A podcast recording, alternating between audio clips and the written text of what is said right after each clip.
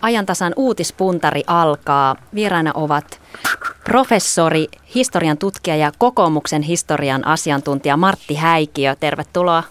Kiitos. Ja SDPn entinen puoluesihteeri, kansanedustaja, europarlamentaarikko, nykyisin viestintäkonsultti, toimittaja Ulpu Iivari. Tervetuloa. Kiitoksia, hyvää iltapäivää. Palataan aluksi eilisiin tunnelmiin. Hyvää päivää, kunniakomppania. Hyvää päivää, herra tasavallan presidentti!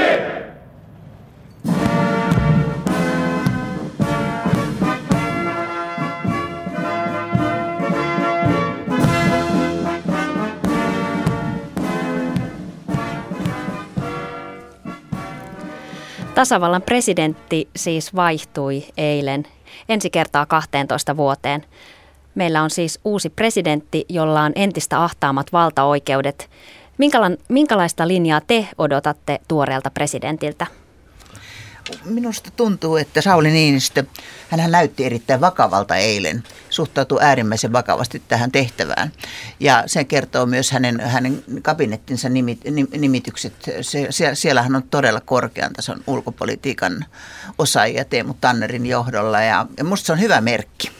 Mä luulen, että me saadaan, saadaan aika, aika asioissa kiinni oleva presidentti huolimatta näistä valtaoikeuksien kavennuksista. Ja selvästi hän aikoo nyt panostaa ulkopolitiikkaa, jota on pidetty hänen heikoimpana alueenaan. Välttämättä hän ei ole ihan kokematon myöskään ulkopolitiikassa, koska hän on ollut esimerkiksi Euroopan kansanpuolueen johtotehtävissä. Martti Häikkiö. Joo, mä olen täysin samaa mieltä, että kyllä eilinen antoi sen vaikutelman, että – tasavallan presidenttinä Sauli Niinistö aikoo kaksin käsin tarttua ulkopolitiikan johtamiseen. Se ilme, ruumiin kieli, jos näin sanotaan, ne puheet, joita hän piti, tämä kabinettinimitys, vahva ulkopoliittinen tiimi, niin kyllä kaikki viittaa siihen, että hän ei aio istua seinäkukkasena ja odottaa, että joku tulisi kyselemään tai hakemaan häntä johonkin ulkopoliittiseen kuvioon tai tanssiin, vaan kyllä nyt ilmeisesti me saimme hyvin määrätietoisen henkilön, jonka ykkösagenda on ulkopolitiikka päätellen tästä kabinettinimityksestä. Ja sillä tavalla perinteinen ulkopolitiikka, jolloin, jolloin suhteet suurvaltoihin ja naapureihin ja YK-politiikka. Hänhän aika ärhäkästi ja suorasukaisesti jo myi tätä Suomen turvaneuvoston jäsenyyttä linnan kokoontuneen diplomaattikunnalle, että heti alkoi töihin Niinistö. Joo, ja, ja se mikä tässä pisti silmään ja, ja on odotettavaa, että Niinistö ryhtyy johtamaan yhteistoiminnassa. Ja se on se suuri kysymys valtioneuvoston kanssa, miten se tapahtuu. Mutta tämä, että tämä ei ole pelkkää keskustelua, mielipiteiden vaihtoja, tilannearviota, vaan että on hankkeita, joita lähdetään ajamaan määrätietoisesti. Nyt päällimmäisenä vanhana perintönä on tämä turvaneuvostokysymys, mutta sitten tuota, on maailmalla erittäin räjähdysherkkiä tilanteita, jotka voi kaatua päälle. Että kyllä nyt odotamme, että tulee niin kuin määrätietoinen johtajuus ja se onkin sitten kiinnostava kysymys, miten se istuu yhteen muiden valtioelinten toimijoiden kanssa. Ja saattaa olla tietysti, että edessä on, saat, voi olla ulkopoliittisesti ehkä haasteellisempikin aika kuin nämä viime vuodet. Ollut nyt on niin paljon, tietysti Iran ja Siina, tai Iran ja ylipäätänsä Lähi-Itä on, on, on, on, on jatkuvasti Syyriä, niin tuota, tämmöisiä mm, pesäkkeitä. Mutta sitten Venäjä on isossa murroksessa meidän lähialueella, miten se vaikuttaa. Ja aika kiinnostava oli myös, että siellähän oli tämmöinen niin kuin siellä mm, eduskuntapuheessahan oli, oli, oli tämmöinen aika, aika kans aktiivinen ote tähän Eurooppa-politiikkaan, eurooppalaisen turvallisuus- ja puolustuspolitiikan kehittämiseen, että, että voi olla, että saadaan hyvinkin aloitteellinen ulkopolitiikka Suomelle nyt. Eli jos mä saan lisätä vielä yhden asian, että jo eilen odotin erittäin herkällä korvalla, koitin kuunnella, että mitä hän sanoo tästä eurokriisistä. Jos, jos Niinistön ydinosaamisaluetta ajatellaan, niin nimenomaan tämä Euroopan taloudellinen yhteistyö, euro, jota hän on ollut luomassa. Hän on ollut investointipankissa siellä Euroopassa työskennellyt. Hän tuntee toimijat, hän tuntee tilanteet, hän tuntee dynamiikan. Mitenkä hän onnistuu pitämään näppinsä erossa siitä vai onnistuuko hän rakentamaan Suomelle sellaisen yhtenäisen ehjän ja olemaan siinä semmoisena luontevana palana, mutta että toivoisin, että löytyy sellainen tapa työskennellä, että hänen osaamisensa myös tällä alueella niin kuin olisi kansakunnan käytettävissä. Sillä kyllä kaikki hyvät neuvot on tarpeen, että ei tämä vielä olla kuivilla. En, en osaa sanoa, en tunne tarpeeksi hyvin, että minkälainen henkilökohtainen suhde on hänellä Angela Merkeliin, mutta on hän tietysti erittäin hyvä tuttu ihan, ihan puolueasemansa ja historiansa takia ja, ja tietysti nämä kahdenkeskinen diplomatiahan sitten niin aina kysyy näitä, näitä virallisia kokouksia. Sanoi Ulpu Iivari. Presidenttihän sanoi eilen virkaanastojaispuheissaan aika laajasti hän otti esille näitä aiheita, mitä oli, oli esillä myös, myös vaalikampanjassa, mutta otetaan yksi lause. Hän sanoi, että presidentti on sekä talouden että eheyden toimija. Eh, ministeri Jaakko Iloniemi, joka on maamme kokeneimpia ulkopolitiikan tekijöitä ja analyytikkoja ja osaajia ja, ja on edelleen aktiivinen keskustelija, käytti viime vuonna Paasikivi seurassa tuota erittäin hienon puheenvuoro, jossa hän pohti presidentin asemaa. Ja hän käytti tällaista termiä kuin strateginen johtaminen, osa sitä johtotiimiä. Ja, ja tuota, minusta tämä eheyden ja talouden niin kuin, tämä on sitä kieltä, mitä tarvitaan. Presidentti ei voi eikä hänen tule olla operatiivinen johtaja, mutta pitää olla joku, joka katsoo pidemmälle, mutta on osa sitä tiimiä. Tämä ajatus siitä, että hallitus ja presidentti olisi jotenkin eri toimijoita eri puolilla ja jopa toistensa niin kuin tasapainottajia tai vastakohtia, niin, niin se ei oikein nyt istu tähän aikaan eikä varsinkaan meidän valtiosääntöön. Ja, ja tuota, löytää se tasapaino tämän operatiivisen ja strategisen eh, välillä. Ja tämmöinen sana kuin eheys, niin sehän ei ole operatiivinen termi, vaan sillä etsitään sellaista niin kuin, suuria linjoja. Ja se on minusta hyvin valittu termi. Siinä oli aika tämmöisiä filosofisia näkemyksiä siinä Niinistön puheessa. Siinä oli paljon hänen henkilökohtaista panostaa, oli paljon samanlaisia ilmaisuja, mitä on hänen kirjoissansa. Että mä tunnistin sieltä paljon Niinistöä ja, ja, ja, ja hänelle sopivasti, niin hän, hän puhui, puhui, kun hän puhui yhteiskunnallisesta päätöksenteosta, niin hän aina nosti yksilön ja yksilön vastuun ja vastuun sen rinnalle. Hän myös vetosi nuoriin, että pitää tehdä sellaista syrjäytymisen estävää politiikkaa, että nuoret itse pystyvät ottamaan sitä vastuuta omasta elämästään. Tämähän on muuten kyllä sillä tavalla työväen presidentissa sopiva, että tämä on tämmöinen niin kuin vanhan työväenliikkeen iso lähtökohta. Ja mitä tulee tähän talouteen, niin, niin, niin kyllähän tietysti on niin, että, että, että talouden olosuhteet, talouden rakenteet vaikuttaa politiikkaan syvällisesti. Että tämmöinen niin kuin marksilainen lähtökohta on ihan, ihan relevantti siinä mielessä tänä päivänä. Tätä käytti muun muassa Sixten Korkman toissa päivänä, että hänen on pakko tunnustautua marksilaiseksi tässä maailmassa. Niin kyllähän se talouden, taloudesta kiinnostuminen sopii siinä mielessä ulkopolitiikan johtajalle. Ja oikeuden tunto oli toinen sana, joka toistui tässä puheessa. Hän, hän vaati oikeuden tuntoa meiltä kaikilta kansalaisilta, mutta myös päättäjiltä tässä tilanteessa, kun, kun julkinen talous pitää saada kuntoon jollakin keinolla. Niin, se oli hyvin mielenkiintoista se, että Niinistöhän vetosi hyvin voimakkaasti päättäjiin, johtavassa asemissa oleviin, hyvinvo- hyvinvoiviin suomalaisiin. Teillä on vastuu, meillä on vastuu siitä, että kukaan ei syrjäydy.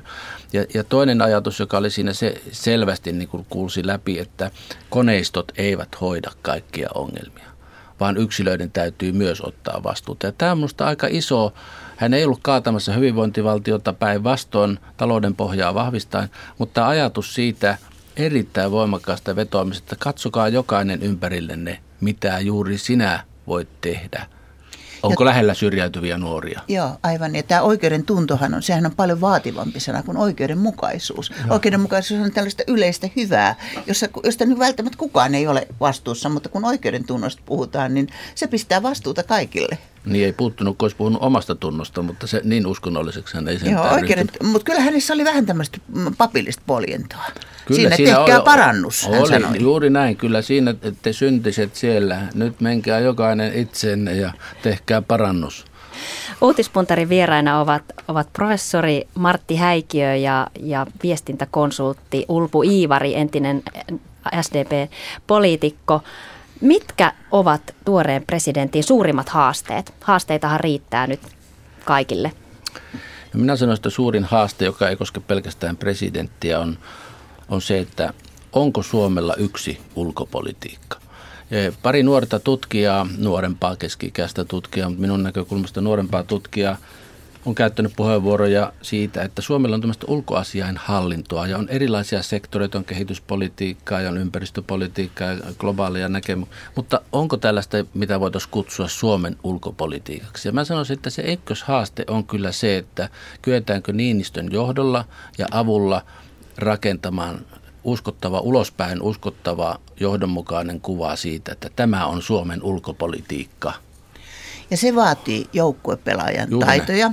Ja, ja ne, ne on ehkä Niinistön kohdalla sellaisia, jotka, jotka aiheuttaa eniten kysymysmerkkejä. Tähän varsinais-suomalaisten suurmiesten tapaan on tällainen suuri yksinäinen, ainakin mo- monessa kohtaa kohtaa uransa, uransa esiintynyt sellaisena. Ja, ja tämä aika kuitenkin, ja mä olen ihan samaa mieltä Martti Häikiön kanssa siitä, että niin tota, aika vaatisi semmoista yhteistä pohdintaa ja yhteistä tekemistä. Kyllä presidentti siinä voi olla suunnannäyttäjä, ehkä hänen pitääkin olla suunnannäyttäjä, mutta presidentti ei voi tehdä yksin näitä asioita. Ja sitten tietysti on eri, meillähän on nyt tavallaan jossain määrin kuitenkin, vaikka paljon jatkuvuus korostui eilen, niin kyllähän lähestymistapa Tarja Halosella – kansainvälisiin asioihin on hyvin paljon erilainen kuin Sauli Niinistöllä. Tarja Halosella on tällainen globaalin maailman, äh, maailman ja, ja, ja naisten ja lasten ja, ja, ja, ja kehity, kehityksen näkökulma, kun Niinistön näkökulma minun ymmärtääkseni on enemmän tämmöinen valtapoliittinen perinteinen.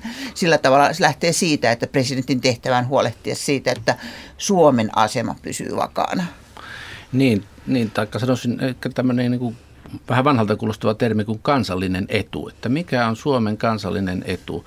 Ja Suomen kansallinen etuhan ei ole se, että ympäristössä tai ympäristö huononee missään mielessä tai naapureilla menee heikosti tai näin, mutta tämän kansallisesta edusta lähteminen, että mikä on niin kuin Suomen linja, niin kyllä siinä on selvä minusta painotus ero, että hän katsoo nyt asioita selvemmin Suomen näkökulmasta kuin ehkä edeltäjä siinähän minusta palaa tänne Koiviston niin. linjalle. Ehkä Koivistohan katsoi hyvin tirkasti. Hän oli myös tämä sodankäyneen ihmisen kokemus, Kyllä. joka, joka niin kuin tuntui hyvin vahvasti hänen, hänen, hänen linjanvedossaan. Muun muassa suhde Baltian muutokseen oli varmasti, niin tuota, tämä, tämä sotakokemus oli taustalla. Ja sitten hän sanoi, että ei voida niin kuin yllyttää naapureita semmoiselle tielle, jota ei voida seurata sitten, jos ei voida antaa sitä tukea. Kun taas Ahtisaari ja Halonen on sitten näitä maailmanparantaja- globalisaatiopresidenttejä. Juuri näin tähän.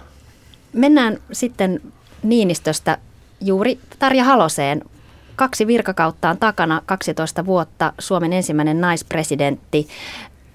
Tarja Halosen kausia on, on vähitellen alettu julkisuudessa arvioida, arvioida. Myös kritiikkiä on annettu. Muun muassa viennin edistäminen on ollut vähäistä, arvioivat esimerkiksi elinkeinoelämän edustajat. Ja monesta muustakin asiasta vähän pientä kritiikkiä on jo, on jo alettu antaa. Mitkä ovat teidän arvionne Halosen kaudesta? Mitä siitä jää käteen? No kyllähän tietysti se, että hän oli ensimmäinen nainen tasavallan presidenttinä, niin kuin hän oli ensimmäinen nainen ulkoministerinä, ensimmäinen nainen oikeusministerinä, niin on, on se iso asia ja tämä roolimalli tytöille ja ehkä myös pienille pojille on, on, on tärkeää. Ja sitten, sitten, tämä, ja sitten se mun mielestäni hyvin arvokas työ, mitä hän on tehnyt esimerkiksi YK-järjestelmässä. Ja se työhän nyt näyttää jatkuvan, joka on hieno asia. Et ne varmaan jää. Ja sitten se, että se mikä on, on, on varmasti Tarja Halosen presidenttikuvalle kuvassa tärkeää, että hän on säilyttänyt niin omaleimaisesti itsensä ka- kaikkina aikoina. Että hän sanoi, että olen yrittänyt tuolla puheissaankin, että hän on pyrkinyt olemaan koko kansan presidentti.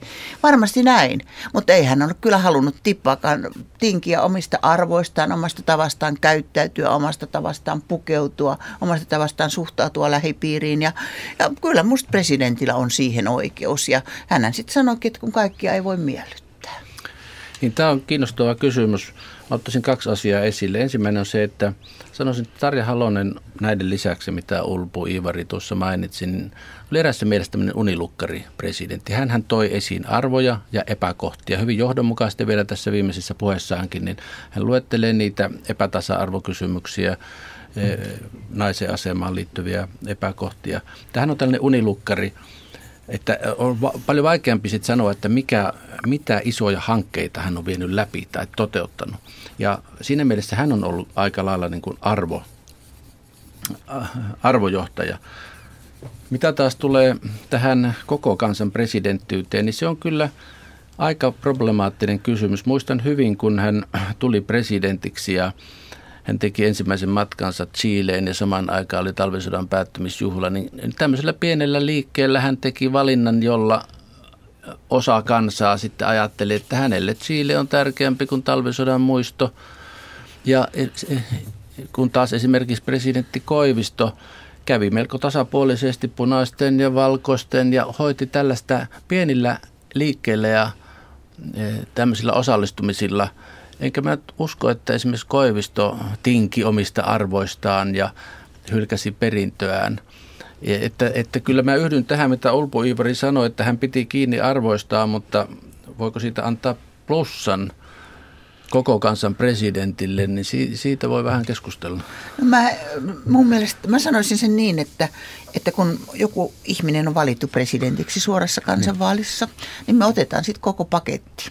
Hän sitten, ollaan me sitten samaa mieltä tai ei. Kyllä mäkin olisin toivonut, että tasavallan presidentti olisi osallistunut talvisotatilaisuuteen, vaikka sosiaalidemokraatti olenkin, niin. mutta mä suon sen hänelle, tämmöiset valinnat, ja hän, hän pisti sitten vielä toisissa vaaleissa itsensä, itsensä likoon. Ja mä en tiedä, voitaisikohan me sitä ajatella niin myös, että me voitaisiin kasvaa kansakuntana ja kansalaisina niin, ettei me nyt niin vaadita siltä presidentiltä niin hirveän paljon sitä, että se olisi niin kauhean mieliksi, mieliksi meille, vaan, vaan jos samalla kun hyväksytään toistemme erilaisuus, niin voitaisiin hyväksyä nämä presidentinkin omapäisyydet. Kyllä me varmaan Niinistön kanssakin joudutaan vielä niin, kaiken näköisiä juttuja. Mä luulen, että Niinistöä tuskin päästään syyttämään mielistelystä ja, ja niin kuin myötäilystä, että epäilemättä hän tulee pitämään oman linjansa ja kannanottonsa, mutta sanon tämmöisistä niin kuin tyyli, tyylikysymyksistä. Toinen on sitten tämä arjen presidentti. Hän korostanut minusta hienolla tavalla, että arki on tärkeä ja arjessa elävät ihmiset.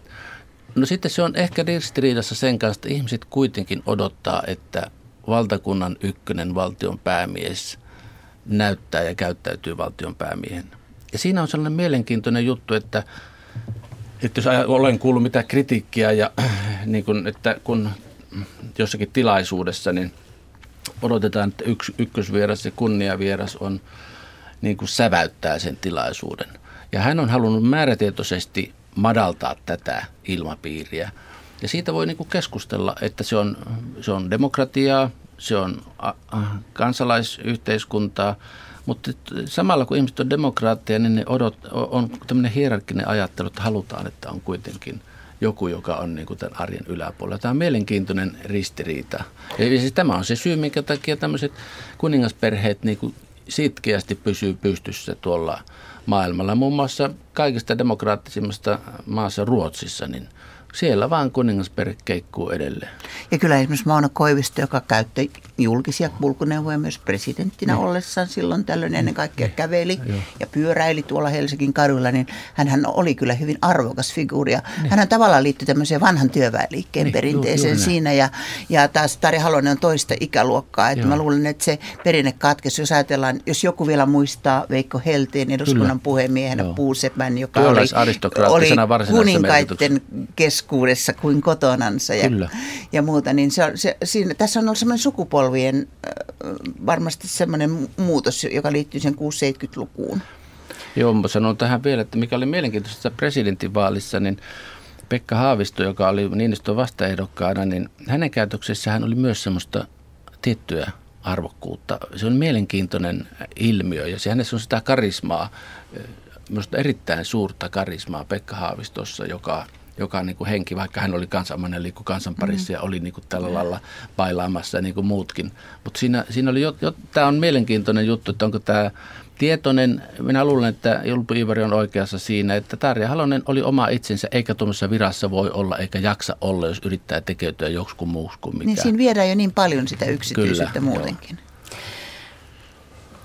Uutispuntarin vieraina ovat Ulpu Iivari ja Martti Häikiö. Mennään sitten muihin kestoaiheisiin, mitkä ovat olleet tässä esillä, eli talous. Talouden myllerys ja Kreikan kriisi ovat olleet tapetilla tälläkin viikolla. Tiistaina hallitus antoi tiedonannon Kreikan toisesta tukipaketista ja eduskunta äänesti keskiviikkona hallituksen luottamuksesta. Tänään jatkuvassa EU-huippukokouksessa on puitu myös talous asioita. Tänään johtajat allekirjoittivat, EU-johtajat allekirjoittivat sopimuksen budjettikurista, jonka tarkoitus on pakottaa hallitukset tasapainottamaan valtion budjettiinsa. Ulpu Ivari, olet ollut europarlamentaarikkona ja näin maalikon näkökulmasta tämä EU-päätöksenteko ja tämä eurokriisin ratkaiseminen on ollut aivan mahdottoman vaivalloisen, vaivalloista. On, onko sitä päätöksentekoa mitenkään mahdollista sujuvoittaa tai yksinkertaistaa? Silloin kun, silloin kun on kysymys oikeusvaltioperiaatteesta ja, ja, ja sille rakentuvasta päätöksenteosta, niin se on hidasta, mutkallista, ikävää ja sekavaa ulospäin, mutta siinä on oma logiikkansa tämä demokratian ja, ja sääntöjen noudattamisen logiikka. Ja sitten tietysti aina kysymys siitä, että silloin kun nämä valtionmiehet tekevät niitä Euroopan tasoisia päätöksiä, niin he samalla vastaavat omille kansalaisilleen, niin kuin on nähty. Mutta mun mielestä kyllä tällä viik- tämä viikko on ollut hyvä viikko Euroopan kannalta sillä tavalla, että, että, että vaikka vaikeudet ei ole ohi, niin aika myönteisiä merkkejä on. Kreikka on toteuttanut säästöpaketin, huippukokouksessa voidaan puhua myös kasvun edellytyksistä, säästämisestä eikä pelkästään säästämisestä.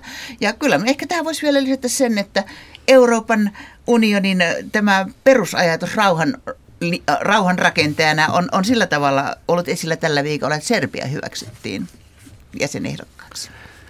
Minä nostaisin tämän viikon niin kuin taloustapahtumista merkittävimmäksi tämän Euroopan keskuspankin päätöksen toisen paketin, jonka jälkeen siis Euroopan keskuspankki on tuhat miljardia euroa – likviditeettiä antanut eurooppalaisille pankeille. Jos me ajatellaan nyt näitä huippukokouksia, joissa tehdään hyvää tarkoittavia päätöksiä ja ne pikkuhiljaa asiat etenee, niin tämähän on se isoin ratkaisu, jolla tätä likviditeettikriisiä on lykätty, ehkä jopa estetty, joka heijastus välittömästi kaikkiin talouksiin. Tuhat miljardia euroa kun nämä paketit on 100 miljardia ja näin edelleen. Se on aivan mieletön summa, joka sitten kerrannaisineen pankeilla niin merkitsee, että luottolama ei pääse Eurooppaan. Että tässä taistellaan siis todella isoilla, kovilla aseilla e, ja, katsotaan nyt riittääkö tämä, sillä tätä samaa on tehnyt Englannissa keskuspankki, Yhdysvalloissa keskuspankki, keskuspankki on luotottanut ja sitä kautta on niin kuin kriisiä helpotettu. Toinen kysymys on sitten tämä, että mä olisin pikkusen pessimistisempi, en ollenkaan skeptisempi, mutta tämän Kreikan suhteen, että – Mulla on se kuva kyllä, että tämä skeptisyys siihen, epäilys siihen, että eihän Kreikka mitenkään voi kyetä maksamaan eh, niitä sitoumuksia. Nyt yksityiset pankit puolitti saatavansa, luottotappioita tuli puolet, annetaan lisäpaketteja, mutta edelleenkin se lasku ja kyky, siis kun katsoo Kreikan taloutta, mistä on tulee ne tulot – jolla maksettaisiin. Eihän niitä kansan selkänahasta mitenkään voida nostaa. Ja kysymys on niin kuin jotenkin tämän kriisin koteloimisesta. Ja minä näen, että kysymys on siitä, että Euroopan keskuspankki nyt koittaa pelastaa tämän pankkijärjestelmän. Näillä tukipaketeilla ostetaan aikaa, halutaan pitää Kreikka eurossa, EUssa, estää siis vielä kaameampi vaihtoehto kreikkalaisille ihmisille, että sieltä jouduttaisiin lähtemään ja, ja saatavat moninkertaistusta maksut mutta tämä Kreikka on kyllä avoin kysymys. Mutta minusta oli tosi mielenkiintoista, että suoraan Reenin kabinetista Etlan johtoon tullut Vesa Vihrial sanoi eilen, että nämä velat pitäisi antaa anteeksi, jotta Kreikka pääsisi jaloille. Loputkin velat. Mm. Tähän päättyy uutispuntari, ajantasan uutispuntari tältä perjantailta.